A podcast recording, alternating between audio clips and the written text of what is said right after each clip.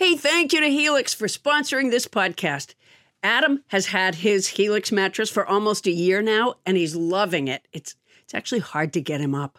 In fact, he won't stop talking about it. You'll understand what we mean when he goes into detail. Thank you for the detail, Adam, later on the episode. But for now, we want to tell our listeners about a special deal going on.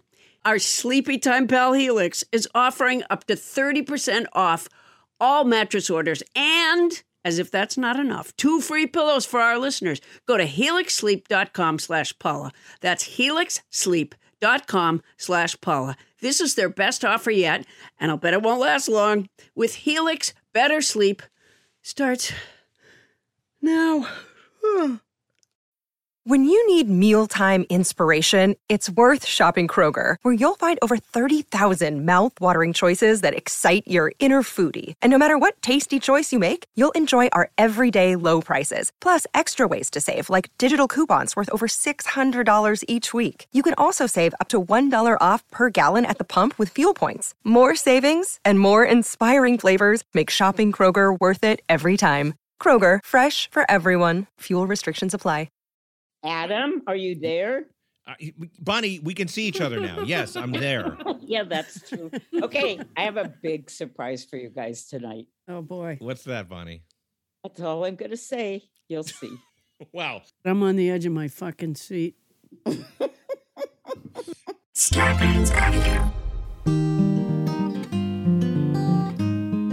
Coming to you live from our houses in Los Angeles, California, it's Nobody Listens to Paula Poundstone, your comedy field guide to life. Tonight, if a rat can teach someone how to cook, can the actor who played the rat who taught someone how to cook teach someone how to act? And if not, can the actor wife of the actor who played the rat who taught the guy to cook teach someone how to act? I have no idea. But actors, spouses, and co hosts of the new podcast, Did You Get My Text? Patton Oswalt and Meredith Salenger are here for Outside the Actors Studio. Plus, it's time for another round of inspiring quotations in a segment that we have triumphantly rebranded as Who's Miss Quotey Pants Now? I had nothing to do with that.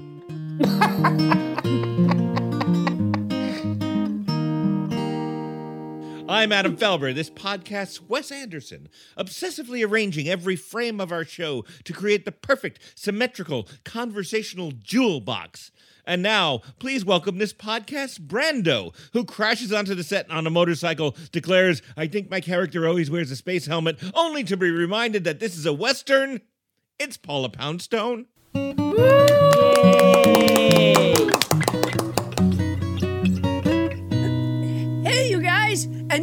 Thanks to tonight's house band, returning champion Colin Miller on the guitar. Thank you, Colin.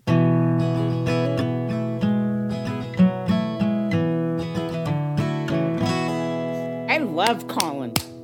He arranges stuff for us. Like, wait, wait, don't tell me. And then he arranges the sonic furniture here every few weeks on on uh, Nobody Listens to Paula Poundstone. Nice. Yeah. What's new, Paula? You know, Adam, no. I've been eating a lot of what used to be called distinctive Bordeaux Pepperidge Farm cookies. For years, I ate them. They were distinctive Bordeaux. You know, while I was eating, I would read the package out of sheer boredom, really. And uh, the other day, I was eating them, looking at the package, and I realized they're not called distinctive Bordeaux anymore. What are they called? They're called Bordeaux caramelized crisp cookies. On the back, it says distinctly delicious caramelized cookies baked to crispy perfection, but it doesn't say distinctive Bordeaux anymore. And I think to myself, why? You know, they had to change the packaging for that, and that's expensive. I mean, like when I have t shirts or sweatshirts printed, the first batch is the most expensive. After that, you're just using the same type. And so they had to change the packaging to stop calling them distinctive Bordeaux. There had to have been a reason. Like they said to themselves, they're really not flying off the shelf the way they used to. Maybe people are put off. What I wonder is how many meetings do you think they had over at Pepperidge Farm Corporate Probably someone was fired over it, would be my guess. And there was a lot of back and forth. Like I'm listening to the book Brethren now. It came out in like 79, maybe. Um, it's about the Supreme Court back then. And uh, there's a lot of like backroom uh, wrangling in the whole. You, and I, I'm sure that corporate Pepperidge Farm is very much like the Supreme Court. I would guess. I would love to have been a fly on the wall on those meetings. What's the name of it again? Well, uh, it was called Distinctive Bordeaux, but now it's called Bordeaux Caramelized Crisp. And by the way, it's the same cookie, Adam, and they're delicious. They're the best ones. The, the Mint Milano people are like so full of themselves. But but you know what, Paula? You're not allowed to call a bottle of champagne champagne unless it's from the Champagne region of France. Oh, I didn't realize that. I don't call it champagne anyways. I call it I call it champagne. Yeah, exactly. So you're you're in the clear no matter which way you go. Maybe there's some rule about uh, you know, from the adjective police about when you can call something distinctive and when you can't. We should write to Pepperidge Farm and find out what's going on up there in Maine. Yeah. In fact, I'll take it a step further. Pepperidge Farm should send me a bunch of those cookies.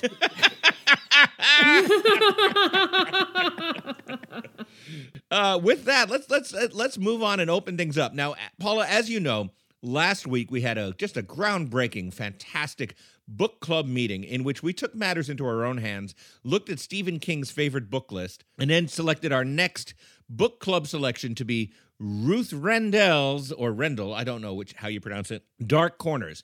Now, we've decided to give everyone an extra week to buy the book and read those first 5 chapters, but I just wanted to remind everybody that that's coming. You can't fight the Dark Corners. They're coming your way. Yeah, we're giving you a week, but after that, uh, we're taking out our grade book and putting a check beside people's names that don't have the book yet. Um, tell me the name of it again. I can't. Dark Corners. Dark Corners, Ruth Rendell. Oh, okay. Yeah. So you're one of those students who hasn't gotten the book yet. Um. Yeah. M- my mother didn't have time to take me to the store. Is your mother in this book club or are you in this book club? I'm really excited, by the way. You know, I would like, and I'm hoping that we can do that. I hope we have like a six degrees of Stephen King thing here. I'm hoping that we can get Stephen King to join our book club. And part of the way, you know, if we read one of his favorite books, surely he'll want to espouse. Yeah, but he might be spoilerific. I mean, he might be, might be like, ooh, ooh, ooh, I know what happens next. He'd be like Bonnie oh, Burns. yeah. Remember when Bonnie was pretending Yeah. that she hadn't read more Right. about what, the Secrets of Fight Club, and she was That like, I have a suspicion. Nah. Yeah, yeah, she was. She goes, Oh, I think I know. Something's going on here, she would say. Yeah. Yeah, like as if she had no idea what it was. Yeah. Right, but you've jumped to like a whole nother conclusion. No, You exaggerate when it comes to me. I don't need to. Uh, You know, as long as we're doing this, let's do this. Um, b- because we're not doing book club this week, we're going around the horn as we usually do. So I'm going to um, slide us on up to the Simi Valley. Where perched in Oh. her oversized house for her small frame is Captain Crinkle, your manager, our friend and producer, Bonnie Burns. Bonnie, what's new in your life?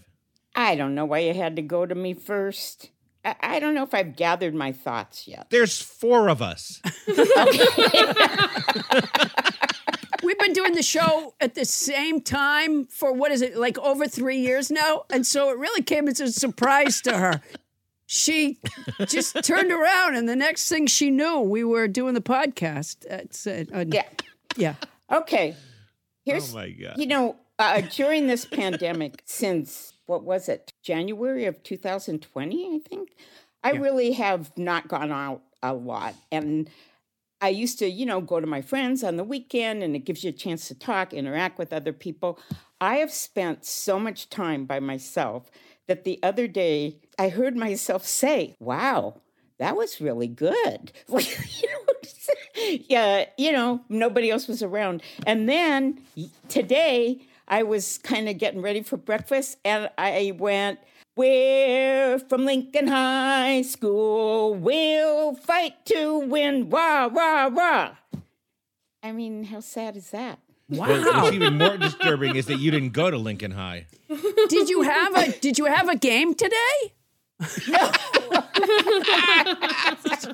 it's a bizarre story. Like, that's what I'm digging up. to amuse myself. Don't you think that's like a little pathetic? That's what I dragged up. Well, you know what I'm encouraged by? What what I'm encouraged by is that when you were all by yourself, you did something and you said to yourself, "Well, that was good." So your your inner voice that's become your outer voice is very positive. And that's a um, positive thing. Yeah, and I'll bet Yeah. you you learned that from your therapist, Scooby the Clown. Am I right about that? I remember when you started calling her Scooby the Clown. I told you this story uh, that Scooby the Clown, but she wasn't Scooby the Clown, told me like when my parents criticized me and I didn't want to get into a thing with them, I should say, Well, I guess what you're saying is you wouldn't like to wear your hair like this. That's when you pounded your feet on the floor mat. We were driving and you went, Who's your therapist? Scooby the Clown. Can I ask a question? Um, does Scooby the Clown listen to this show? And if so, are you now in a search for a new therapist? no, she died, Scooby. Oh, for heaven's sakes! This is a oh. comedy Oh. show. Way to bring the room down. R.I.P. Scoopy. Scooby. It's Scoopy, as in scoop ice cream. It is? Yes. Which brings us back to Bonnie's breakfast conversation with herself.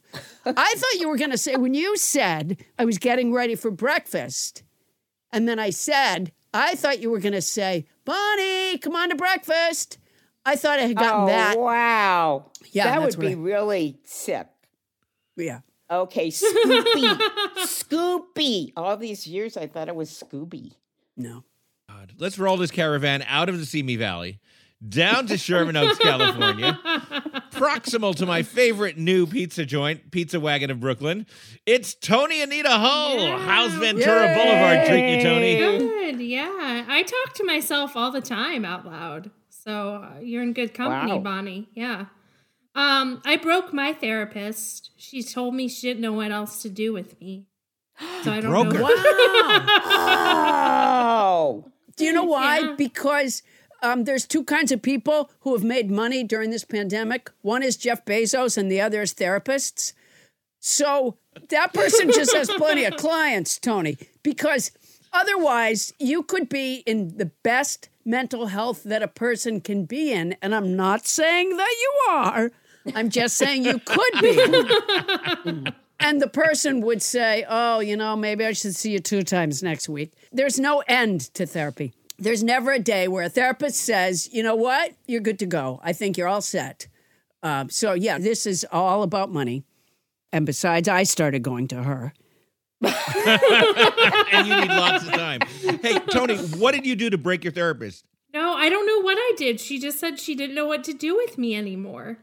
Well, oh what? my wow. God. I don't want to pry too closely, but what the fuck? I don't know. I didn't. I don't know what I said. I don't think you ever should have been going to Dr. Philomena. Wait, didn't it hurt your feelings? Oh, for God's sakes, Bonnie. No, I thought. It, I think it's hilarious. I think You it's, do? Yeah, I think it's so funny. I had a therapist once that I, I said I, I didn't want to go anymore. And she said, But you don't have any friends. Ow. Wow. Are you Wow. serious? Yeah. Yeah. They're not all skilled. You know, we, we're assuming that every therapist that you see is somehow good at the job, and they're not all. Most, I think, are just recently divorced and have a spare room in their house and uh, and a file cabinet. Um, all right, so Tony, uh, I, I, I kind of want want you to follow up on that one. Yeah. Find out what happened there. More to come. When, Yeah. How'd you set her off? Tony, would she feel that you were acting out if you happened to give her phone number out on this podcast? Maybe yeah. five okay. five five. All right, so uh, here's my update. Oh, boy. my wrist is killing me today. No. Yeah, killing me, and here's why. Paula, you you sometimes get residuals for things you've done, right? Yeah. Residual checks. Right. Yeah. As we in the business of show know, sometimes they're ridiculously small amounts, and yet Yes. you can't not deposit them, right? Yeah. Right. So I last week, for some reason that I can't fathom, I think it has to do with new Writers Guild rules concerning streaming. Last week and this week, I have received like a wheelbarrow full of tiny checks for my 11 seasons on Real Time with Bill Maher. Wow. Most of them for like $2.15 and stuff like that. Yeah, but that shit adds up, Adam. It does. It added up to an amount that was considerable enough. So I sat around last night signing them, and I'm not exaggerating when I say that these are hundreds of checks that needed to be signed. And by the time I was done, like my hand was cramped. And so my question to you guys is, can you purchase a little like ink stamp thing of your signature and just do, is that a thing? hmm And get the one that you just pound on the top. You don't have to do the ink pad all the time. Oh, really? I'll take a picture and send it to you. But Ivy told me that you don't have to endorse the back anymore. You don't have to sign the back anymore. And I've actually been depositing at the ATM and I don't sign anymore. Really? That's Is what Ivy said. your banker or your daughter? No, but she knows stuff more current than I do. Okay. Let's be honest. Ivy has been complaining that she gets check after check, but no money. you don't have to sign, you just don't get the money. Would you feel it was a problem if you gave out Ivy's number uh, uh, uh, on this podcast so that we can all call her up and get our banking advice from your young adult daughter? Because, I mean, I have an accountant and a business manager, but I really would feel more secure taking advice from your daughter, Ivy. Like she knows how to start the oven Well, there. with her cell phone. Okay. Talking into the cell phone. I don't know that. So then she's qualified. My mistake. Yeah. no, you know, I would like to see you. I would like to see you allowed to join the congressional panel that does the hearings for when they nominate like a new person uh, to run the Fed, for example. I would like to have you sitting there saying, uh, you know, Mr. Powell, how would you start the oven?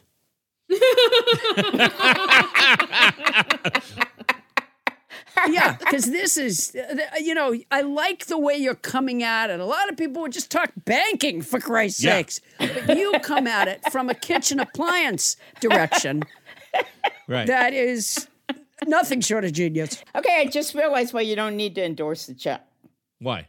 And you guys are going to feel so foolish that you didn't think of this. Because when you put it in at the ATM, they've already verified that it's you. Then the check goes in, they show that it's been deposited into your account. You take a picture, you get a receipt, you have proof that it's been, there is nobody that could cash it.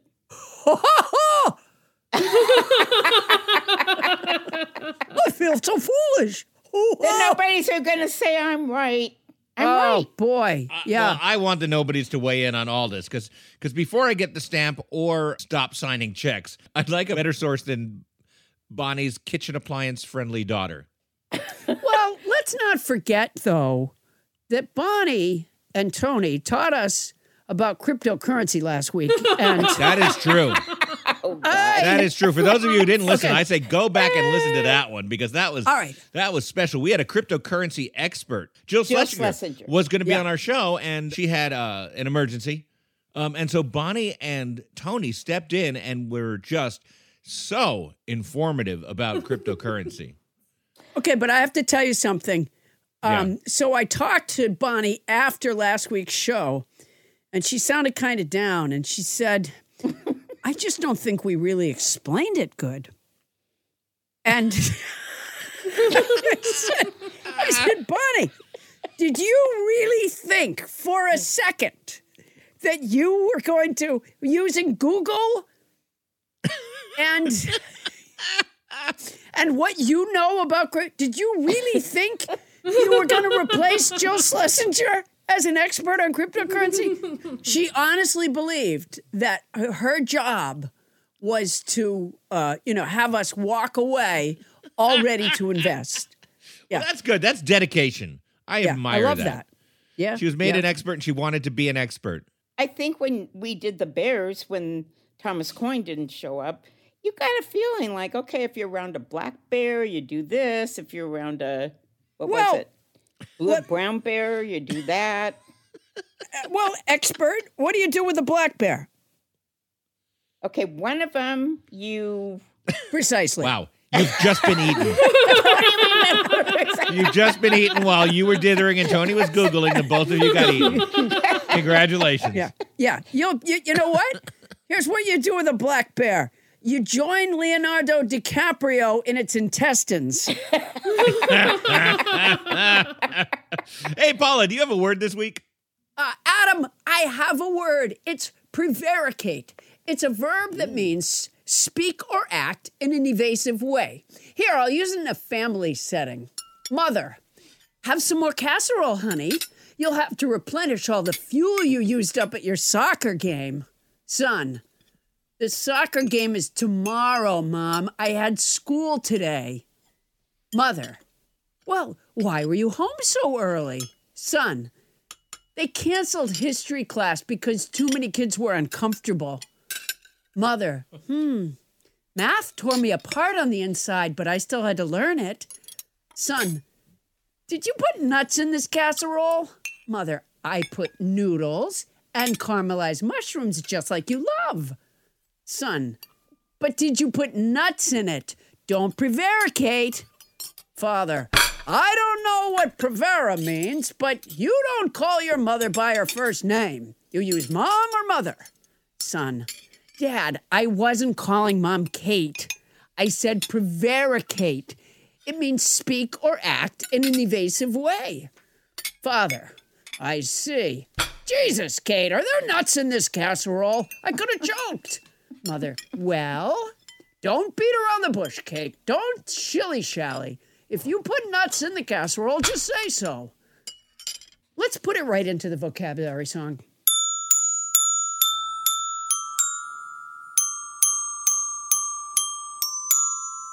This week's word is prevaricate. It's a verb that means speak or act in an evasive way. Um, well, it's just that I'd rather not say. Last week's word was QWERTY. It's an adjective that means referring to the standard layout on English language typewriters and keyboards, having Q, W, E, R, T, and Y as the first keys on the top row of letters.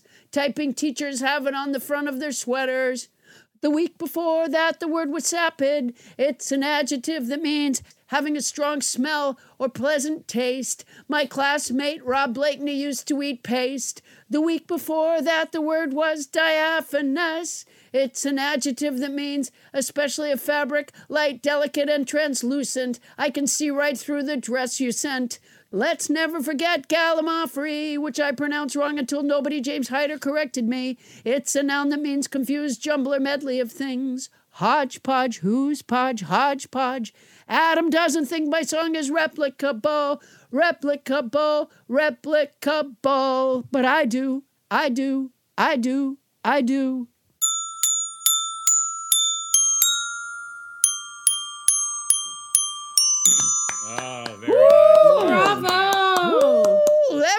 The field, baby. Yeah, that was that was special.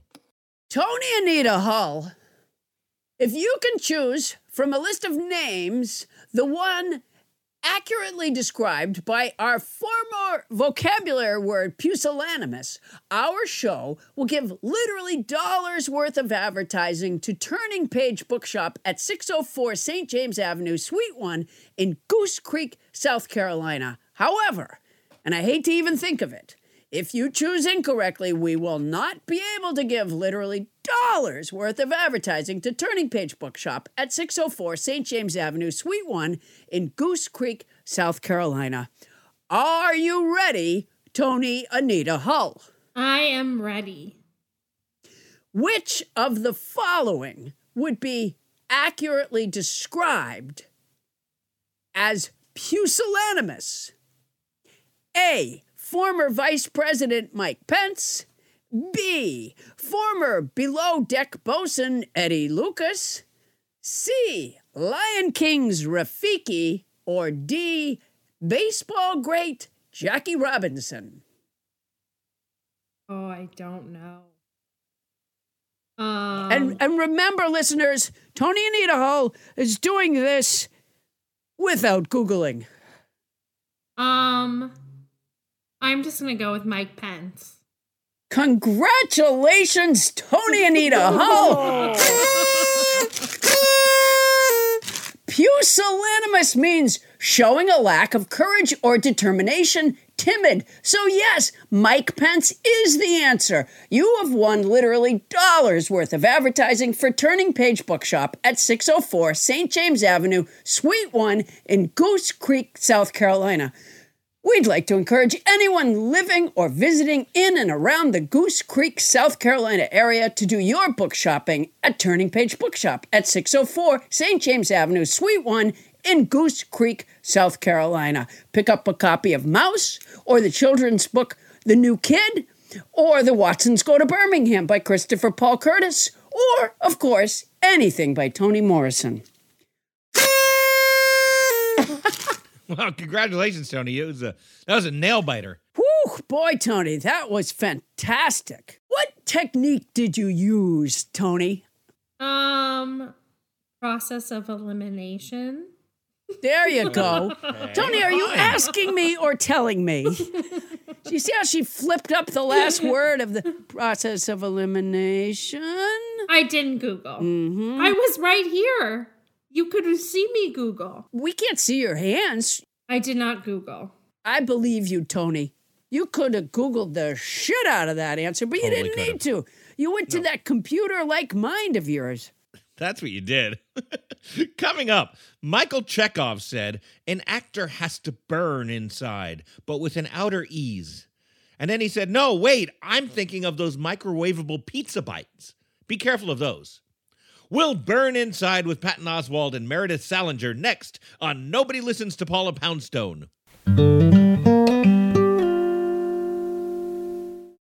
Hey, Paula, it's been almost a year now since I got my Helix mattress. And as you remember, there was some drama surrounding Helix mattresses because Oh, when oh, oh my Helix gosh. first sponsored us, Bonnie took the mattress and Yeah. she's been loving it. But finally, I got my chance to get a Helix mattress and I sleep so well. I mean, the family bed is where we all gather. We watch movies in, in our room occasionally and everybody just piles on it and it it's comfy. And yet, when one person hops on, the other half of the mattress doesn't fly up.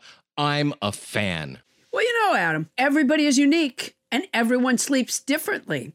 That's why Helix has several different mattress models to choose from, each designed for specific sleep positions and feel preferences.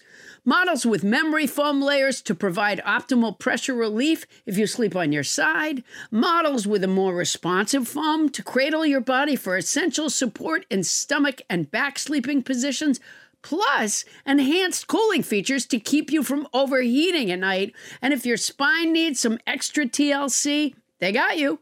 Every Helix mattress has a hybrid design combining individually wrapped steel coils in the base with premium foam layers on top. It is the perfect combination of comfort and support. I agree with that last bit. I don't get all the technical stuff about the mattress, but it is soft and supportive. Helix offers 20 unique mattresses the award winning Lux, which I got, and ultra premium elite collections, the Helix Plus, a mattress designed for big and tall sleepers, and the Helix Kids mattress designed for growing bodies and endorsed by child sleep experts. And my daughter now wants one. So, how will you know which Helix mattress works best for you and your body? You go to their website, take the Helix sleep quiz, and you find your perfect mattress match in under two minutes. You know, when you said you can't follow all the technical stuff, it's really not that technical. You know, uh, no matter what way you sleep, they have a mattress that will support and comfort you. How hard is that? Uh, you know, when you say it that way, it seems a lot simpler. I take it back. That's my boner. And your personalized mattress is shipped straight to your door, free of charge. And Helix knows there's no better way to test out a new mattress than by sleeping on it in your own home. That's why they offer a 100 night trial and a 10 to 15 year warranty to try out your new Helix mattress. Well, I like that there's a warranty, but they can pry that mattress with my cold, dead hands. I took the sleep quiz. I was matched with the Helix Midnight Lux. I got the Lux, and I love it. It is such an upgrade from my old mattress. You know, I think Bonnie got the Midnight Lux She did. too. Yeah. You're not here. Don't want to take Adam's word for it? Well, you got Bonnie's word. Helix has been awarded the number one mattress picked by GQ and Wired magazine. It's even recommended by multiple leading chiropractors and doctors of sleep medicine as a go to solution for improving your sleep. Your sleepy time pal Helix is offering up to 30% off all mattress orders and two free pillows for our listeners. That's a lot, and it's already not that expensive a mattress. Go to helixsleep.com slash Paula. That's helixsleep.com slash Paula. This is their best offer yet. It's fantastic. It won't last long. With Helix, better sleep starts now. Well, not right now. And if you're going to get it anyway, use our code. Hey, Paula. You know, every once in a while we get a new advertiser that I get super excited about. And I have to say, just because of the circumstances of my life, right now I'm really excited about our new advertiser, Quince of Quince.com, the clothing provider. Not to be mistaken for Quince from Midsummer Night's Dream. And let me just say this, and maybe it's not important to an advertisement, but when I was in the fourth grade, our class put on a production of A Midsummer Night's Dream. Okay. And I played I played Peter Quince. There, there's the connection. One of the mechanicals. That's a great connection. Also, yes, has nothing to do with this, which is that um, Quince is an online clothing store, and as you know, Paula, I've uh, I've lost a little weight lately. Oh, right. 75 pounds. Yeah. So I literally have no clothes that are in my size until I just ordered some stuff at Quince and I figured like here's a chance for me to create a new look for myself a whole new image. And how's it going? Not bad. I mean, the clothes are fantastic. I know that you ordered some too. What I got is I got Yes. the Comfort Stretch Traveler five pocket pants. And I got Oh. the um oh it's so and I got the hundred percent European linen shirt and it looks breezy and it fits beautifully. And these are like premium pieces of clothing that are selling for like you know thirty dollars a piece or starting at thirty dollars at Quince.com. It's awesome. I look good. I ordered the brushed lounge jogger. Ooh. And, you know, I put them on when I came back from New York. I pulled them on, and I, I swear to you, okay, this is not scientific because I was tired already, right. but they were so soft and, and so comfortable that honestly, like right as I got them up to my waist, I, I, I think my eyes closed. They're so, co- it's a softness, it's a kind of softness that I don't think I've ever experienced in a garment, honestly. You know, my uh, drawstring European linen trousers are a little bit like that too. Like so comfortable that I just want to hang out with myself. Sure. Yeah. yeah. right. And they're European. Keep that in mind. They're oh, European. they are so European. And you can get those kind of, you can get washable silk tops, you can get uh, 14 karat gold jewelry and like all these accessories. Quince sells a lineup of timeless pieces that keep their customers looking effortlessly chic year after year. I'm not certain that I look chic, but certainly if I did, it's not going to take a lot of effort. I now look chic and I feel pretty great. And Quince only works with factories that use safe, ethical, and responsible manufacturing practices and premium fabric. It's all good as far as I can see. Is it my imagination or did they cut out the middleman? They cut out the middleman, Paula Poundstone. I love it when they cut out the middleman. That's the thing, they cut out the middleman. That's fantastic. So be like me and Paula. Get warm weather ready with Quince. Go to quince.com slash nobody for free shipping on your order and a 365 day returns. That's Q-U-I-N-C-E E dot com slash nobody to get free shipping and 365 day returns. Quince.com slash nobody. And honestly, I look fantastic. Paula, you won't be able to keep your hands off me. Oh, I can't wait. And don't think that if you had to return something, don't think you're sending it to a middleman because they cut out the middleman. They cut out the middleman. That's quince.com slash nobody. And if you're going to do it anyway, Use our code.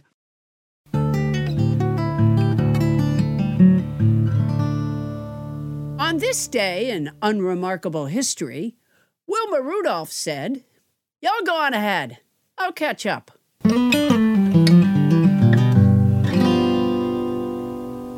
And we're back. Thank you, house band Colin Miller. Oh, you're sounding so good. A producer and a musician. So, um, Paula, you're Yes? auditioning again. You know the the you're you're making waves in the acting profession. How's how's the chops coming these days? Well, I'll tell you.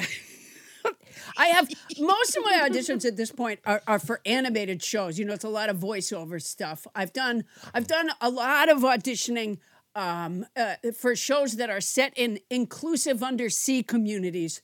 Um, I've read for I've read for the part of a lesbian dolphin, octopus, and rockfish, and they've all been very upbeat and happy to be included. Uh, n- none of them have been particularly big parts, uh, as near as I can tell from the sides. Uh, and yet the descriptions are lengthy stuff. Like, mom one is practical. She keeps the house in order. She's president of the soccer mom club and leaves notes in little Octo's lunchbox. And then I get the, you know, you get to the scene, and and my the whole audition is bye. Yeah. and how many of those have you gotten so far? Uh, zero. Uh, Ze- yeah. Estimate. You could just ballpark it. How many Well- roles have you landed? a lot of times I, I, I fuck up my line. you know, when Oh, your well. when your only line is bye, there's so much pressure on it. You know, there's so much trying to emote. Um, So you're saying when it comes to animation, voice acting and acting in, in general, but voice acting in particular, you could use a little help, a little oh coaching. my gosh, could I use help? Yes. This is crazy because by extraordinary coincidence, we have not one, but two people here who can help. No. She is an actor whose journey began with the journey of Natty Gann and has transported her to animated galaxies far away. He is a comedian whose voluminous acting roles include Remy from Ratatouille and Principal Durbin on AP Bio, which was not animated. And together they are raising both a daughter and a new podcast called Did You Get My Text, which is hilarious. It's Meredith Salenger and Patton Oswalt. Hi, guys. Hello, oh, hello. Welcome. Thanks for having us on. Thank you for having us. Thank you so much for being here. And I don't want to invade your privacy, but getting these guys here with us was such a challenge. One day their kid was accidentally shot out of a cannon. One, one day, and then we rescheduled, and uh, Patton fell off a, a ladder. Uh, just, I mean, after a while, I was like, "Oh yeah." Apparently, they don't want to do it because some of the stories, honestly, Yeah. were Well, the night the night we were supposed to do the podcast, uh, Alice had come in the room and said um, that she had thrown up five times in the Yeah. middle of the night. She came into Patton at two in the morning and said, "I don't feel well." And then in the morning, she had thrown up five times. So we I was like taking care of her and everything, and I was I touched her, and she felt felt a little warm, but and then at night I put like a cold washcloth on her forehead, and I thought, you know what, I'm just gonna take her temperature, and then I thought, well, it's not gonna read well because I just put a cold thing, Yeah. and I took her temperature, and it was 104.2, and I was like, holy shit! So we had to rush her to urgent care. That you And know what? That was your first mistake, though. When your kid's Yeah. fever, when you touch your kid's forehead and it's a little warm, and then it turns out they have 104, that's when you get out the Jiffy Pop. You say, "Honey, lay down," and you just rub the Jiffy Pop back and forth over their head. Why waste? You know, there's people freezing their asses off in Texas. Why waste that kind of heat? That's what I say. You're right. That's not very. That wasn't very green for us to uh, not use that. You're right. You're exactly. very right. Yeah. Yeah, Yeah. So then we get her home, and we rescheduled the podcast with you guys, and then three two days later. Oh well, here's what was happening. I was doing us. some. I was doing some work on the roof, and I was loosening No. a, a huge nut with a wrench, and the wrench head flew off, bonked me on the head, and then I uh, tumbled down a ladder into a bucket of nails, and then I ran around in a circle with the bucket on my head, and then my ankle came down weird on a rake, which came up and whacked me in the groin, but uh, I broke my ankle on that. So, uh, I, basically, look, I wished it had been that good. I literally just finished shooting an episode of a TV show, walked out to my car, slipped on a handicapped access ramp, came down weird, and sprained my ankle and broke my foot. and No, somehow that's- like le- and somehow crawled to his car like army style Oh, so that he could drive home with a broken foot Like an idiot. and then he gets home and he's like uh, meredith can you come down uh, and bring me two aspirin and i was like what happened and meanwhile he looks like a monster with Oh. like his foot anyway it was horrible Was your foot gigantic? That is horrible. Uh, the ankle Yeah. was super swollen and weird. Yeah, it, it looked it looked weird. and then i was like i need to take you to urgent care he's like no no no we'll see how it is we'll see how it is and i'm like no he's like, let me just meditate right now. I said, you're gonna meditate in the car. I'm taking you to urgent care, and it, and and it's broken in three places. Oh my Yeah. gosh. Well, that's Right. why the handicap access ramp is there to give you access to being handicapped. And now, yes, That's it was my gateway. You're right. It was my access to becoming handicapped, and it Yeah. did its job. yeah. and Wow. now- and As now you- advertised. You, have, uh, well, a brief opportunity to understand a little bit of what that life is like. Exactly. And and I will. So we felt bad we canceled, but here we are. Yeah. Yeah, but I- we made it. We're, well, I don't imagine you're going to make it through this uh, podcast. Do I see the letters TNT behind you on a stick there, Patton? Because you might want to clear out of the way. Oh my! Wait a minute. What the?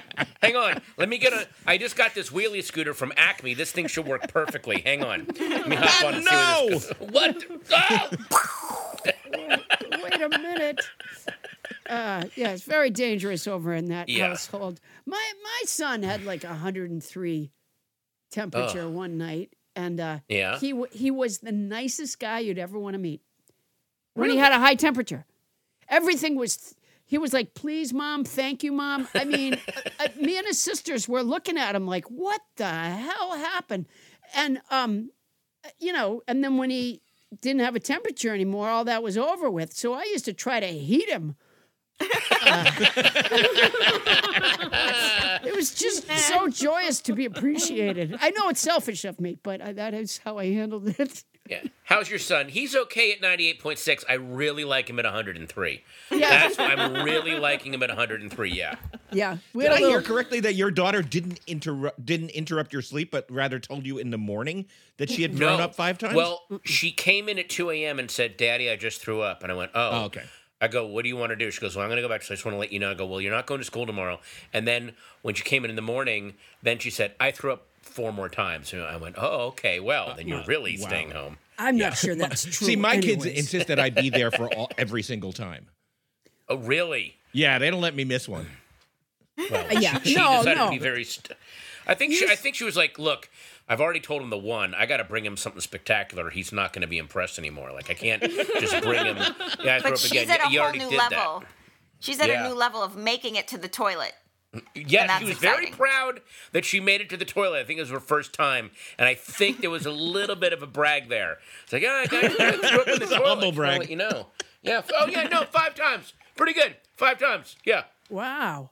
Uh, you know what I think? Here's a mistake, and I'm, you know, I'm a pretty experienced parent. Uh, here's Mm-hmm. a mistake you might have made when you told her she she didn't have to go to school for throwing up once. Oh man. Naturally, sh- she felt she got four more days. She did. She didn't. She didn't go to school all week from Tuesday till. Well, she still hasn't been back at school, so Yeah. Wow. it'll be a full week. She built up punches on her get out of school card, like a subway card, and she got her got a week off. One of my daughters um, threw up in school on a Harry Potter book. and I was so angry because, you know, wouldn't you turn your head? Eh, yeah, Yeah, not Little on the book. Right. Wouldn't On you make floor. some effort? And the teacher told me about it, sort of like, sort of suggesting that, you know, that's on me and that I got to pay for the book. And so, you know, I picked her up at school and we're driving home and she's sitting in the back, you know, and I'm doing the thing where you look sort of angrily in the rearview mirror. And I said, paperback or hardcover? And she said hardcover, and I started banging the steering wheel, going, "Motherfucker!" Not the hardcover. First edition. Yeah. And by the way, she was well old enough to know better. That was the part that irked me. It was I'm not talking Uh. about like a little kid.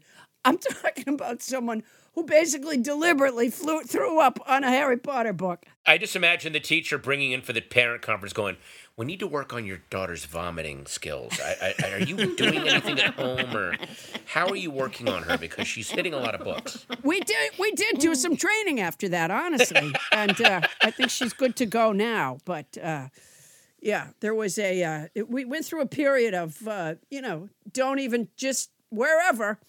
Um, so that so you tell your daughter for me. Let's let's segue from vomiting to acting. Can, Hit- can we hitting, do that? hitting hitting the toilet five times. I very much admire. Oh, are we going to transition? Are- What better segue than from vomiting to acting? Speak, speaking of vomiting, All right. okay. All right. Um, oh, God. I'm not married to this topic. let me first ask about uh, did you get my text because I'm really enjoying it, and you are at the the six or seven month phase now, right? And to me, in podcasts, it's just like raising a baby. In that, like you get a lot a lot of attention is paid during those first couple of months, and now you're just on your own in the wilderness. I mean, people are listening, but like. You, now you're in it. You're looking for stuff to talk about next, right? Well, Adam, more and more people listen every millions really every day. We get millions of new listeners. Wow. It's, it feels Yeah. like it's new millions, Yeah, that's fantastic. and all across all the nations. so Those are some pretty high numbers. That's Meredith's affirmation into the mirror before we record every episode. You have millions of fans. we have millions of listeners. People want to hear you. You are interesting. Millions of fans. Okay, let's start recording before I start crying. Yeah, and then it's the two of us going, "What the fuck are we going to talk Yeah. about?" Um, yeah, There, there's a lot of. It's fine. there- and again, we also cut a lot of stuff out of ours. A lot of me clearing my throat and coughing. Uh, and there's also a lot of. At, yes, exactly. At, my Sorry. God. Just at the mention. You okay, Doc Holliday? I'm good. I'm hey, look good. who's talking. I have a I, I have a chronic cough. Oh. Uh, it, which it really lends So its- does Pat. So do I. lends itself to lends itself to our work, doesn't Eggs- it? Oh, mwah.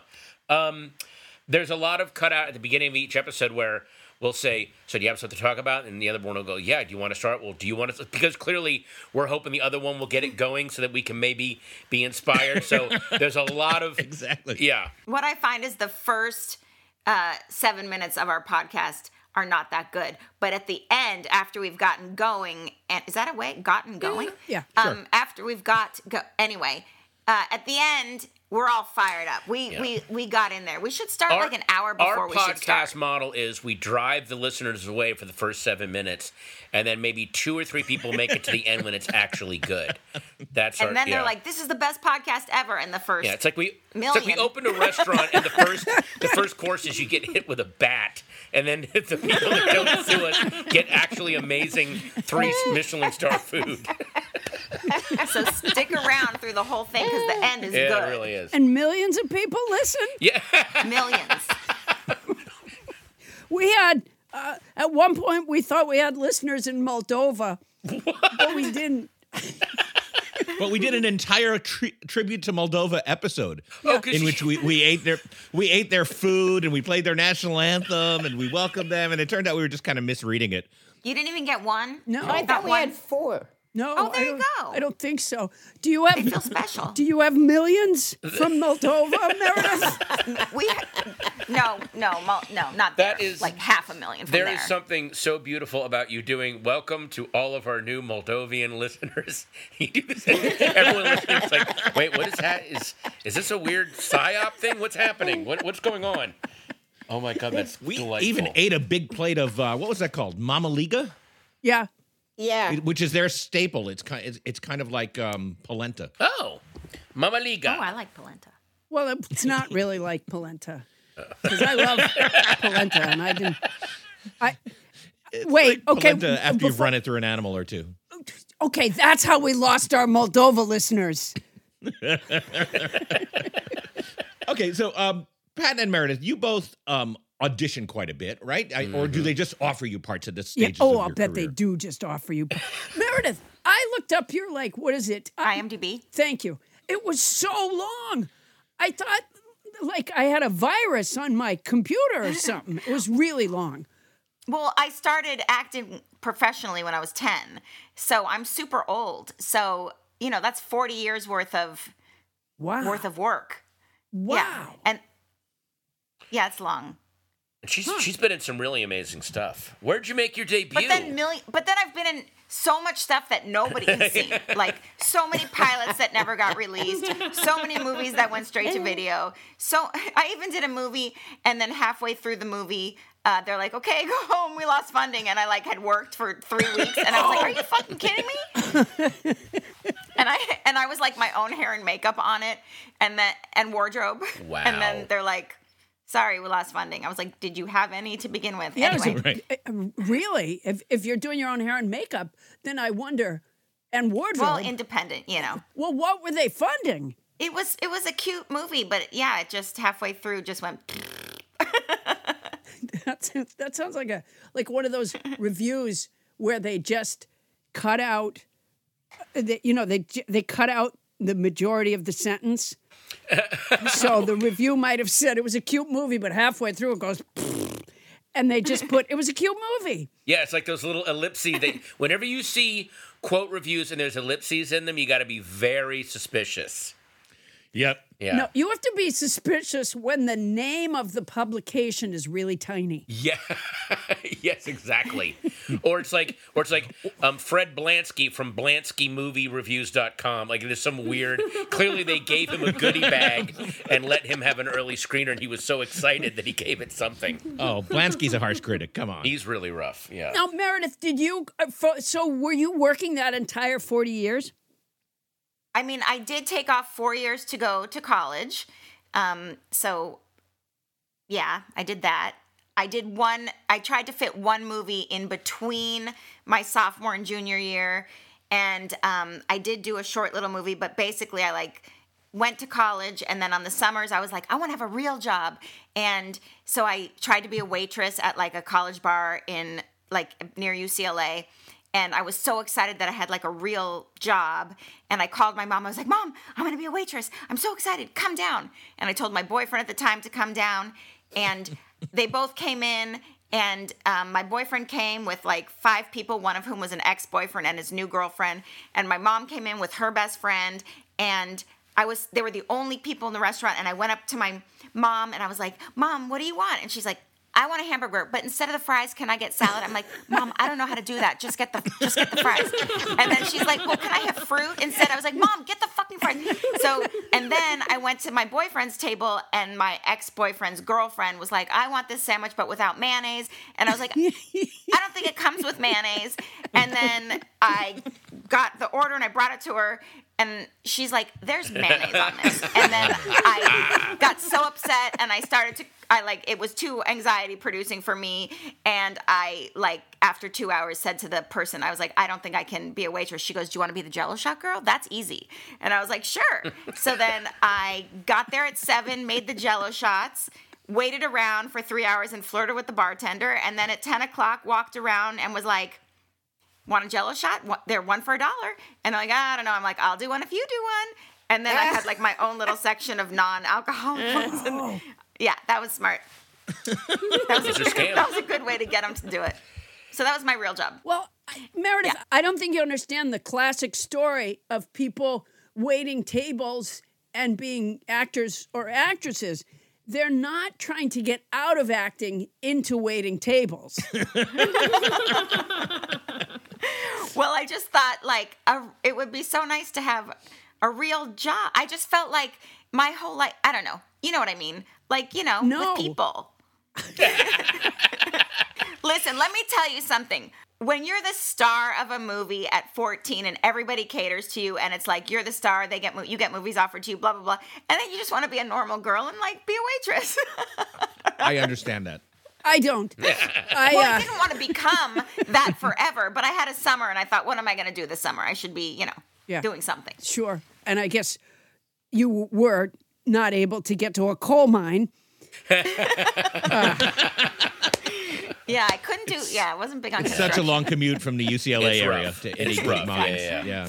Yeah. So wait a minute. Explain to me again. You were 14 and you were starring in a movie and everyone catered to you. That, Oh yeah. Oh, That Paula's must have eyes been just lit awful. up. She is so happy Yeah. right now. Um, that must have been horrible, Meredith. it was. I just remember that I had a trailer. I had a uh, like a whole Winnebago thing, and the, I I whispered to the transpo all the drivers, and I was like, "Could you guys? Could you bring me a candy bar, like one candy bar?" And then I would come back to my room and I'd open the closet and there were like bags of candy bars from all, from all the transpo. my so that's what I mean by being catered to. Yeah. You know, you get in with the you get in with the um transpo guys and you get what you want. It must have been awful. I've really led a sheltered life. Paula, I'm willing to say that uh, the uh, career path of 14 year old movie star is probably not open to you at this juncture. Yeah. Well, I have been exercising. Um, and, I'm, and I'm using a face cream. Um, all right, wait, Patton, uh, what about you? How did you get started? By the way, I saw Ratatouille probably more than once.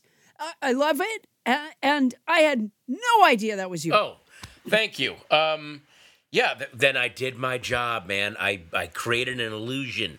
Um, You did. I'm looking at you now, and you look nothing like exactly. a rat. Yeah, it was. I, it was very method. um, I started. You know, my I. It was that summer between freshman and sophomore year of college when you start realizing I probably should figure out what to do with my life. And so I did a bunch of different jobs. And the one that kind of stuck was I did an open mic in Washington, D.C. I was 19 years old. And I got no positive feedback, but I kept going back. And my limited logic at the time said the thing that you're getting no encouragement for that you cannot stop doing is probably what you should be doing with your life. And also, That's how I felt about drinking.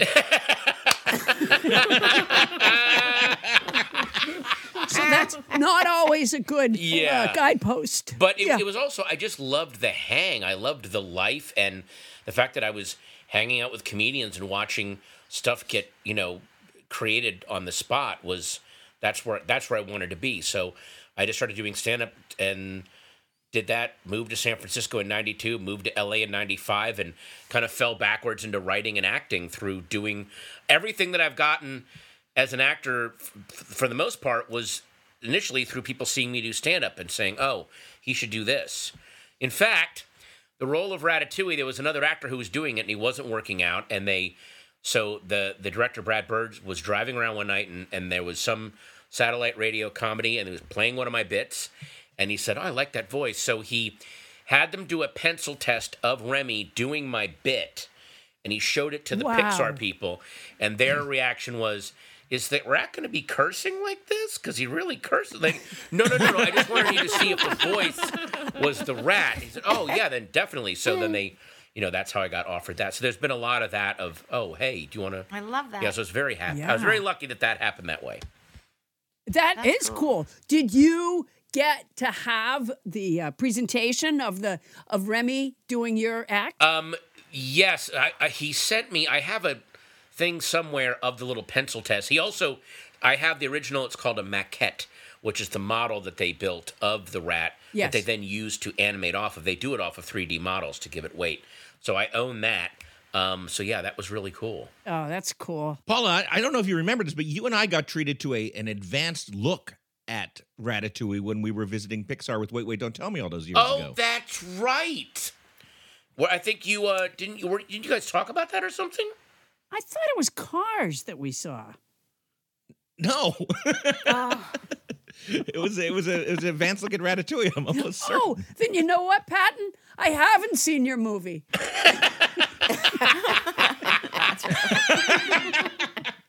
You know, guys, the uh, the great actor and teacher Sanford Meisner said, "quote Find in yourself those human things which are universal." And then he added, "And lumps. Always check for lumps. As long as you're in there, check for lumps." We'll go deep inside ourselves with Patton Oswalt and Meredith Salenger on Outside the Actor Studio when we come back. The cat of the week is Twyla from Peosta, Iowa. Hey, it's just me, Paula Poundstone. Have you noticed how unflappable I am lately? My incorrigible prankster dog Mo flushed a tennis ball down the toilet and went in after it. I never even mentioned it. A porch pirate stole my porch. I'm steady as she goes. You know why? I'm back in theaters. I ask that my audience be vaccinated and masked so we can enjoy nights of unbridled laughter in the very best company there is, which is you. I've missed you so much, and I can't wait to see you.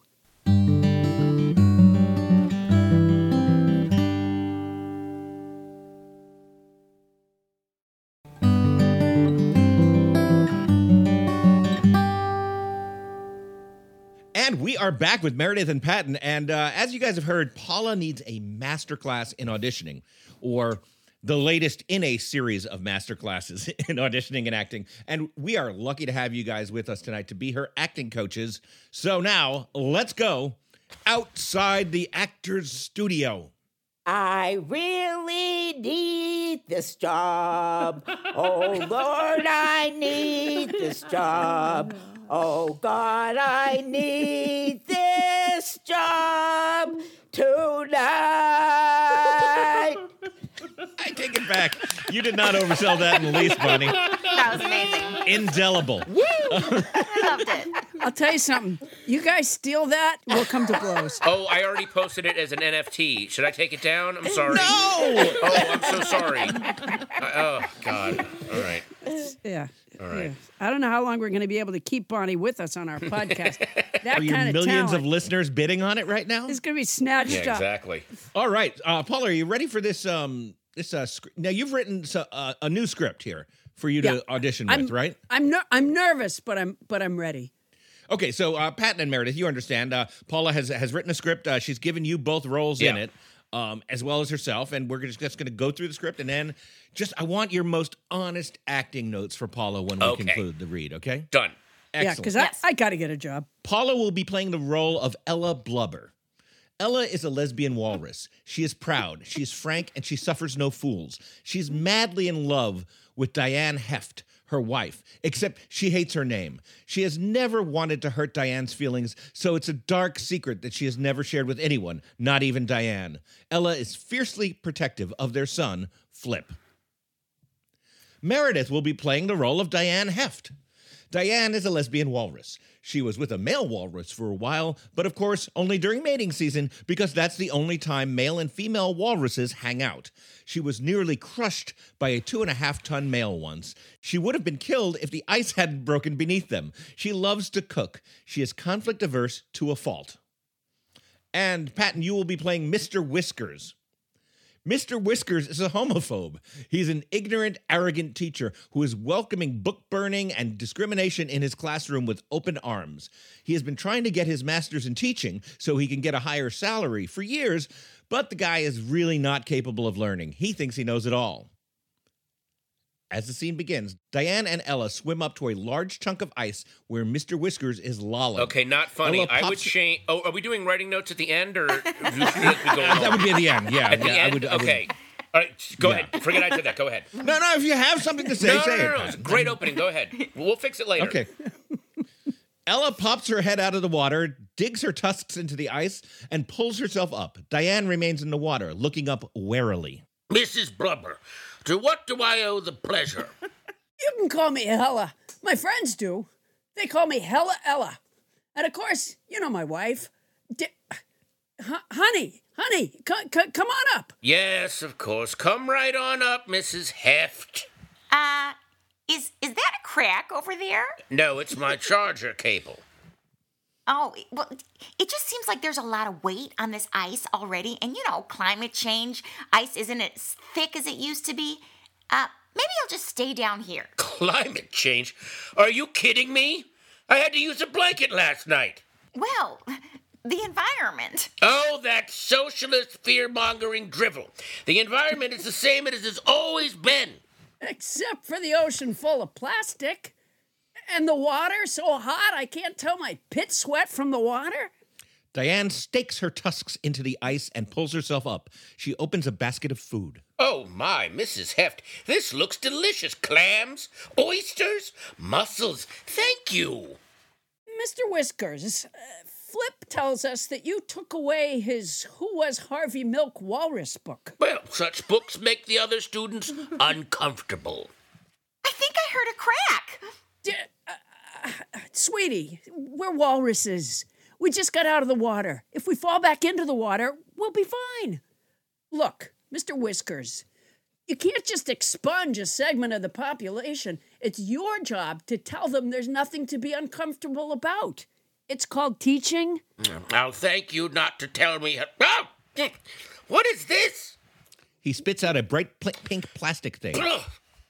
Ugh, It- It looks like a plastic retainer case. you damned lesbo walruses are trying to kill me. No, of course not. I thought it was a big pink clam. I'm so sorry. Um, we'll go?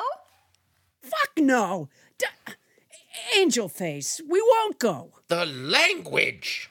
Oh, please with the language. What could be more profane than not acknowledging a whole group of people in our society?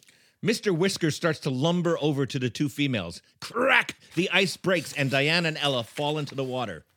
I knew it. You broke my office. Hey, Mr. Whiskers, you've got something gross between your teeth. Oh, never mind, it's your face. They swim away. and scene. Yay. So enjoyable. oh Really my well gosh. acted. All right, so who wants to go? I mean, obviously, uh, there's some notes here, and we'll save writing notes for a little bit later. Um, so let's let's stick with acting right now. Um, uh, Meredith, uh, what what what do you have to coach Paula with? What did what did you think of her performance? Well, you I were really great, by the when, way. I, I I really loved when she hit the you've on you've got something gross between your teeth. I, I thought it was brilliant. What could I critique her on, really? I mean, I thought she projected well. I love the rasp in her Projected voice. well? That's like Yes. what, that's what you say to a seventh grader in the Music Man. I, I felt it. You know what I'm saying? I felt it. That's all I can say. I don't really have a critique as much as I, I could feel that she felt it, and that means everything. All right, wow, that's Meredith. a good note. if you were doing Ella, and by the way, you were brilliant as Diane. If you were doing Ella, what would you have done differently? Hmm. That's a really good question. Um, I don't know. What would I have done different? I think I would have done it exactly the same, but with just my voice. Well, Oh, couldn't- wow. No, but you guys did voices. See, that's the thing too. Like sometimes when I come to one of these auditions, I don't know. Like, okay, are they looking for me to sort of do me? that's that's the number one thing. Like I think a lot of people like Patton, for example, and you have such unique voices that I think they want you for you. I I mean I I think Patton's voice when he played Remy was his own voice. I think, right, honey? Yeah, they told me I, I came in with some voices and they said, no, no, no, we want your voice. You've been hired because of the way you talk. I think people want to hire you because you're Paula Poundstone. And You yet the great way that you guys did it um, was so great. Patton, you brought some interesting choices to Mr. Whiskers, I thought. I think you, you probably are from this point on the iconic Mr. Whiskers. but turning that around and looking at uh, Paula's portrayal of Ella, what what advice would you give her? Be, First beyond off- beyond Meredith's very good point that Paula is perfect as she is. First off, if you give Mr. Whiskers to Giamatti and I lose another role to that turd, I will go fucking berserk. Um, secondly, boil some coffee because I'm going full Fosse on my notes. We're going to be here all night. Um, actually, I mean, the, the you do have a, Meredith was right. You do have a very very unique character-filled voice. The, the reason that I did a, a character, a lot of times, this is a good little tip when you're auditioning for animation. Ask. I assume that you had shown me either an animatic or character design, and walruses, of course, have a big, blousy kind of Nick Nolte. Uh, Wilford Brimley sort of look, so I went along They're- those they're lines. jowly. Yeah, they're Very very you're jowly. right. They're very, very jowly. So um, uh, there was a lot of that feeling there. Um, the Do you only feel thing, like Paula should have gone jowlier? no, what what although what, what I would advise is to always reread the scene and think about what your character's doing in the scene because what I love about it is Ella comes in as you see very over friendly and kind of um uh capitulative to Mr. Whiskers like I'm going to try to solve this problem. And then as it goes on she just starts losing patience with him and that's where the laughs come when she's like fuck this and fuck mm-hmm. this guy. And if anything there's that great tension that comes because Meredith played Diane so as she as said in the character description she is conflict averse to a fault. And she played it that way so perfectly. So there's two things that are driving uh, Ella crazy in this scene is that she is I, she needs to back me up in this and this guy is a complete asshole so just like let yourself you, There's also the there's also the thing of like tone of show. oh yeah Like uh you know, Mr. Whiskers could have been like, you know, the mob boss, Mrs. Blubbus, to what do I owe the bl-? like he could have been like a been, badass. yeah. But also like on a show like an ABC um fun family kids show versus like the Clone Wars or Or, or uh, Big Mouth, like, something on Netflix that's more adult oriented. there's all different like energies of different animated shows. We made this very kid friendly. Yeah. I think. I think Even with the had- language, it feels very If you kid knew friendly. the drawing, Yeah. if you knew what your drawing was, you would get a sense of the tone, and then you can adjust your because then maybe it wouldn't have been so over the top cartoony the way we did it. It could have been more like, except that we're walruses, so it probably is cartoony. Yeah, if you're auditioning for animation and you ask, "Can I see a character design before I audition?" That makes it seem like, "Oh, this person's a pro. They know this biz, and they oh, like it will Yeah. fill them with more confidence." Because always remember, in, in an audition, the people that are auditioning you have a problem. They need to fill this role. They don't not want you to come in. They want you to come in and solve their problem. So the Yeah. advantage is always with you, and so treat it as such. And come in and ask questions. Can I see a character design? Are there any animatics? What kind of style do you have in mind? And they're like, oh, this person spends a lot of time. And, and by the way, that all that advice has come from my years, and same with Meredith. We've done so many cartoons that it's just second nature for us to go. Is there a character design? Is there, well, you know? usually when they give you the sides, they give you the picture of the person. The Sometimes t- they do. Give you, Sometimes they do, sometimes they don't. I get my information about the audition kind of the way um, that the the living Boston bomber gets his food, which is from a robot with no human being uh, uh, Yeah, slid through, slid through a tray, and then the tray slams behind Which, by the way, is unconstitutional, but that's for another day. it's Yeah. unconstitutional, but whatever. Yeah, yeah. Also, Right. Paula, keep in mind, people that are in animation are massive comedy nerds. So you will get a lot of offers, auditions, just from people that grew up listening to your stuff and going, oh, I love that voice. She should do this. I'm just telling you, that will be a reality of your life being a known comedic superstar. It's, and I'm not blowing smoke up your ass. It's just a reality of the animation biz. They're all comedy nerds. And you really do have an incredibly unique voice, and Very your voice distinctive, yeah. sound sounds really good with these lines. Honestly, I wouldn't change a thing. yeah. Are you guys sure you're not blowing smoke up my ass? 'Cause I It just really felt- sounds like it. I, I just felt something kind of funny go up my ass. I mean, Paula, Paula, take your temperature really quick. If your ass feels warm, let's just take your temperature. Let's just find out. We may have to get you to urgent Or care. cook some or more eggs. importantly, get the Jiffy Pop. Um, all right. Or get the Jiffy yeah, Pop. get the Jiffy Pop. Listen, if I have a fever, don't take me anywhere. You fucking make Jiffy Pop. Well, this this might be a first. You're you're you're being told you're perfect. I love it. Uh, and what good actors they are. Um, co- all right, can we do one more time before you have to go to, was it? Largo. Largo. So, Paula, would you like to do it a little darker this time? Is that what you're Um, hoping for? A little more adult? Uh, I, I, I'm going to take what I feel that I've learned. Okay. Part of my problem, maybe do yours like Mafia Boss. Yeah, that's- may- I, I'll do it a little meaner. part of my problem too is that I'm always about to cough. That doesn't much help. And Meredith, you did yours with such a great knowledge of the past trauma of ice cracking beneath you. Um, I think that I'm gonna, would just I'm say change live my with character that. up a little. Yeah. Oh, boy. great. Okay, this I'm gonna is make her a little more uptight. This is going to be fantastic, right? Okay, so uh, Less we don't need more me to read the uh, character descriptions again. Let's just I uh, don't think so. No, we're ready. just got. We start with uh, Diane and Ella swimming up to the ice where Mister Whiskers is lolling. Perfect. Would not change a thing. Keep going. Ella pops her head out of the water, digs her tusks into the ice, and pulls herself up. Diane remains in the water, looking up warily. Uh, Mrs. Blubber, to what do I owe the pleasure? You can call me Hella. My friends do. They call me Hella Ella. and of course, you know my wife. Uh, honey, honey, honey, come on up. Yes, of course. Come on on up, Mrs. Heft. I- Is that a crack over there? No, it's my charger cable. Oh, it just it just seems like there's a lot of weight on this ice already, and you know, climate change isn't ice isn't as thick as it used to be. Maybe I'll just stay down here. Climate change. Are you kidding me? I had to use a blanket last night. Whoa, the environment. Oh, that socialist fear mongering drivel. The environment is the same as it has always been. Except for the ocean full of plastic and the water so hot, I can't tell my pit sweat from the water. Diane stakes her tusks into the ice and pulls herself up. She opens a basket of food.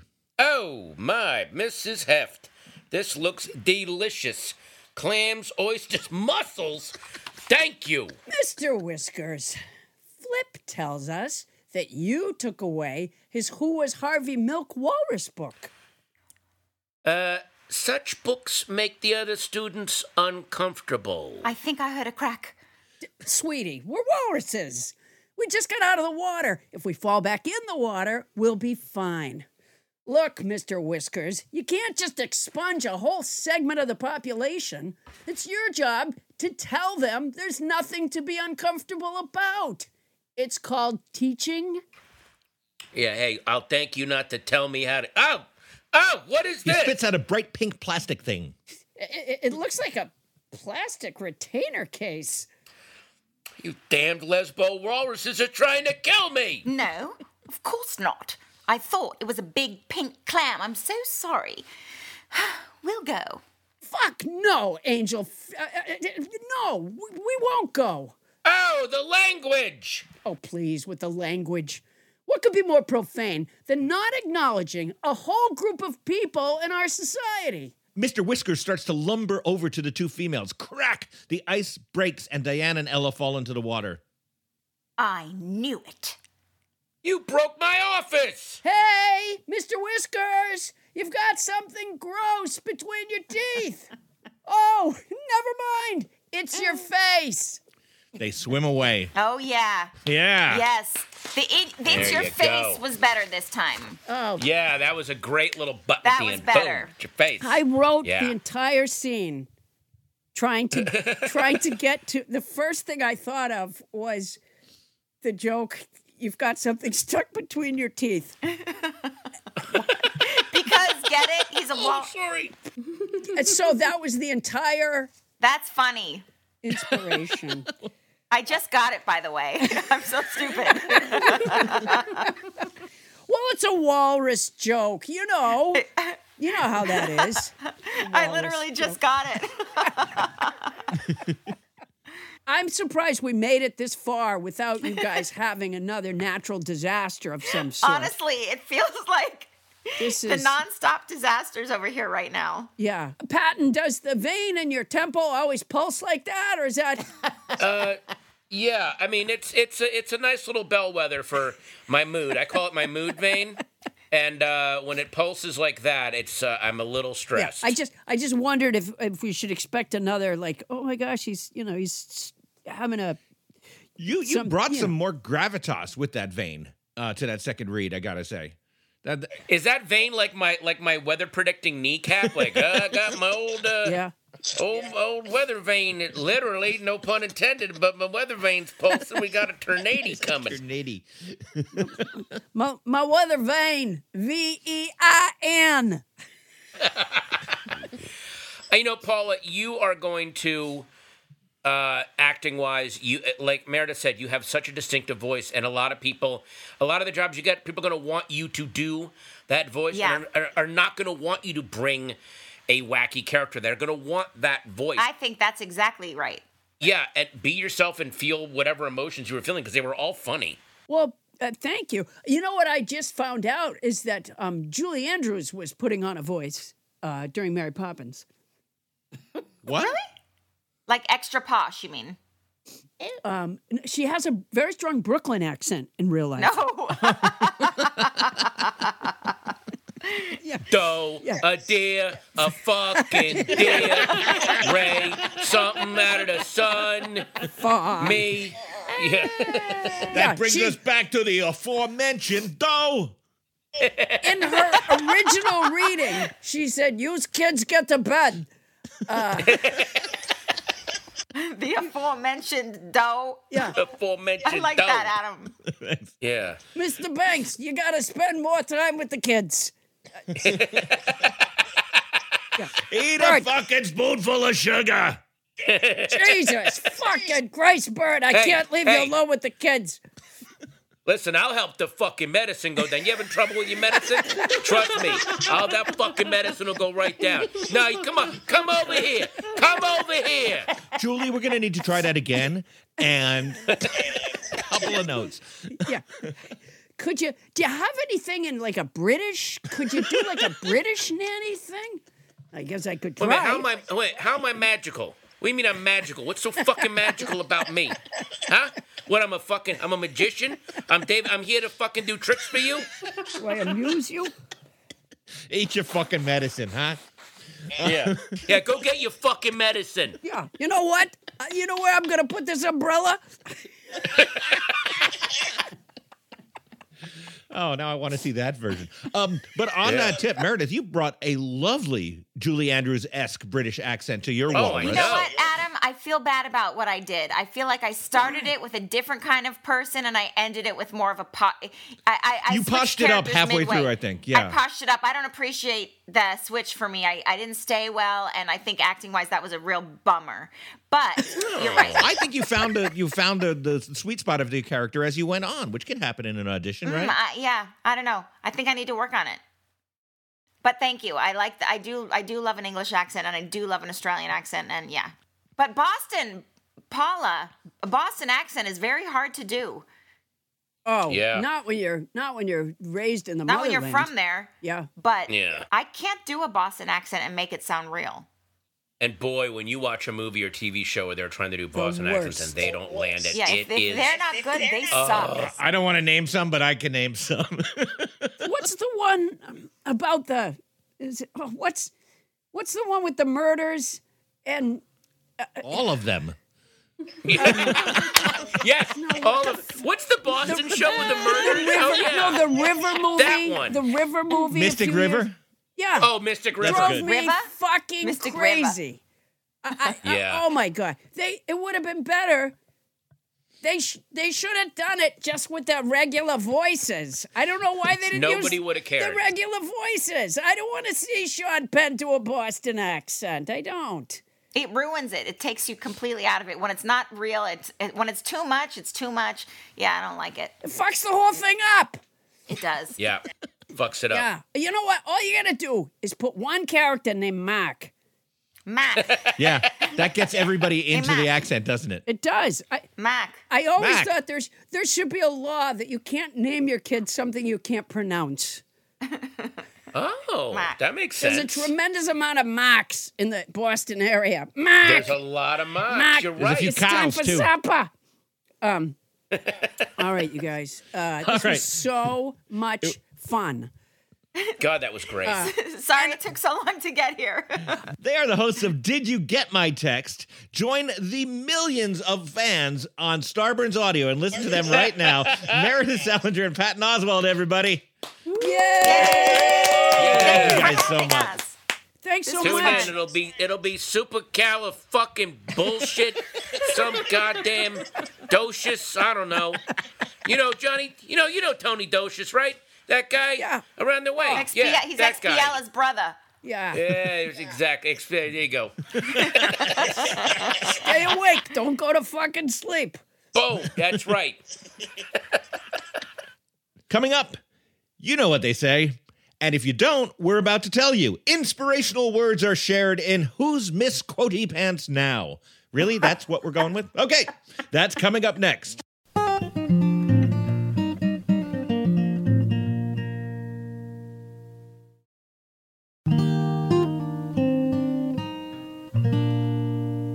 Fun fact investigators in New York exposed that the subway foot long sub is actually only 11 inches long.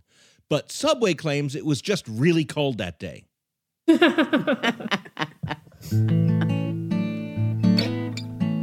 And we're back. And if you haven't guessed already, seeing as we are in hour seven of this podcast, um, we're going to have to postpone uh, Who's Miss Quotey Pants Now and hopefully rename it uh, for next week uh, because Patton and Meredith were just so fantastic that uh, we're keeping every word of it except for some of the coughing, right, Paula? Patton, Patton and Meredith blew Who's Miss Quotey Pants Now out of the water. That's fair to say. Well, everybody, that was fun. If you guys have questions, comments, a subject or topic that you'd like to know about, tell us. Email us at nobody listens to Paula Poundstone at gmail.com. Well, Paula, what's going on with your Poundstone product empire this week? Adam, Poundstone Industries, also known as Lipstick Nancy Incorporated, is now a household name among retail office supply salespeople as the Association of Retail Office Supply Sales Trade Journal, BRAD, just ran a glowing, in depth article on our organization where they said Poundstone Industries uses refillable, two inch wide 3M clear packaging tape to secure the boxes of t shirts and sweatshirts that they sell while they are stored in her son's old bedroom. so we're awfully excited about that. And we do have Nobody Listens to Paula Poundstone sweatshirts with a double needle hem on the hood and pouch pocket. Nobody Listens to Paula Poundstone logo on the front and a memorable quote on the back. They come with a copy of a simple sample dialogue to help the listener who feels awkward telling people that they listen. See, Adam? They're available now in small, medium, large, extra large, and double extra large at the shop at paulapoundstone.com. They're just perfect for sitting and thinking. Are your house plants looking vindictive? Would it kill you to give them a little sprinkle of worm castings? Oh, you don't have worm castings? Well, email me at paula at paulapoundstone.com, and for $4 a pound plus shipping, you can make your plants love you again. Don't let your succulents sulk. My website is paulapoundstone.com, and my email is paula at paulapoundstone.com. There's more, of course, but Heidi is the boss of me. And, and and Heidi, if I could cram in one more mention, I just want to remind everybody that my new rock-oriented podcast, Dad Band Land, a discussion of all things music from the point of view of a neighborhood cover band, is just scooting along here on Starburns Audio. Come listen to the podcast. We include a playlist. I don't know if I've mentioned this before. Every show, you get a playlist uh, for Apple Music for all the songs that we've discussed on the show. So you can listen to them after you've heard us talk about them or before if you prefer. Once again, that's Dad Band Land. Find it. All right. You can follow this podcast on Apple Podcasts or wherever you get your podcasts. You'll get it every week, no charge. If there's a subject or topic you want to know about, one more time, that's nobody listens to Paula Poundstone at gmail.com. And that is our show. Nobody Listens to Paula Poundstone is hosted by Paula Poundstone and yours truly, Adam the Felber. Special thanks to our guests, Patton Oswalt. And Meredith Salenger. Special thanks to our house band, Colin Miller. Yay! Yay, Colin. Our show is produced by Paula Poundstone, Adam Felber, Bonnie Burns, Ken LaZebnik, and Tony Anita Ho. Starburns production by Land Romo. Poundstone Industry production by Vic Lowry. Transcription services for the show provided by Transcribe Me, a premier internationally used transcription service. Use code Paula Poundstone when placing your order at transcribeme.com to receive an expedited service. That's our show for tonight. Won't somebody please listen to me?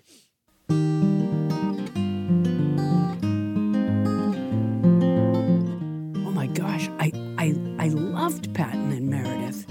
Yeah, but uh, you kind of messed with their relationship. Well, I think I don't know. Did you see her look? She Well, yeah, you guys you guys bonded as a, you know, as a lesbian walrus couple and I saw some anger in Patton. Yeah. Yeah, well, you know, I don't think they're usually in the same room with each other, which is why they text so much. And um, so she was giving him like the stink eye. I could Yeah. see it on the Zoom. I could, I could, I could see it. Oh my God, there's a lot of friction there. Yeah, so are you guys registered anywhere yet?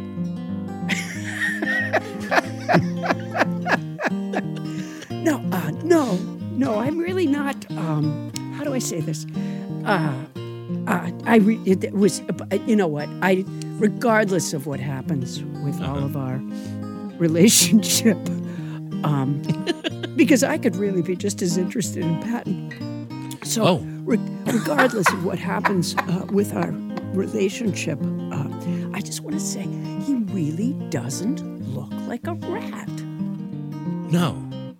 No, I feel like that's something you need to be clear on as you pursue animation work. What? You don't need to look like the character that you're playing. Like you could take Oh. those tusks out right now. Oh my. They, they look silly. I'm so glad. It's been so uncomfortable. They're interfering with your speech. Can you see that I, like, one of my my upper lip has like a bump in it now? Yeah, you don't need to do that. And when I kiss somebody, I suck their entire body into my mouth. Have Have you ever um Have you ever been kissed by a walrus? Be honest. In college once, yes. Yeah, they do. They um they suck. Like I met a walrus once, and um I w- the, the I gave it my hand, and um and it kissed my hand. It almost sucked my entire hand into its mouth. They're very su- they're They're very very um, sucky. very sucky. Starburns Audio, a, podca- a podcast network.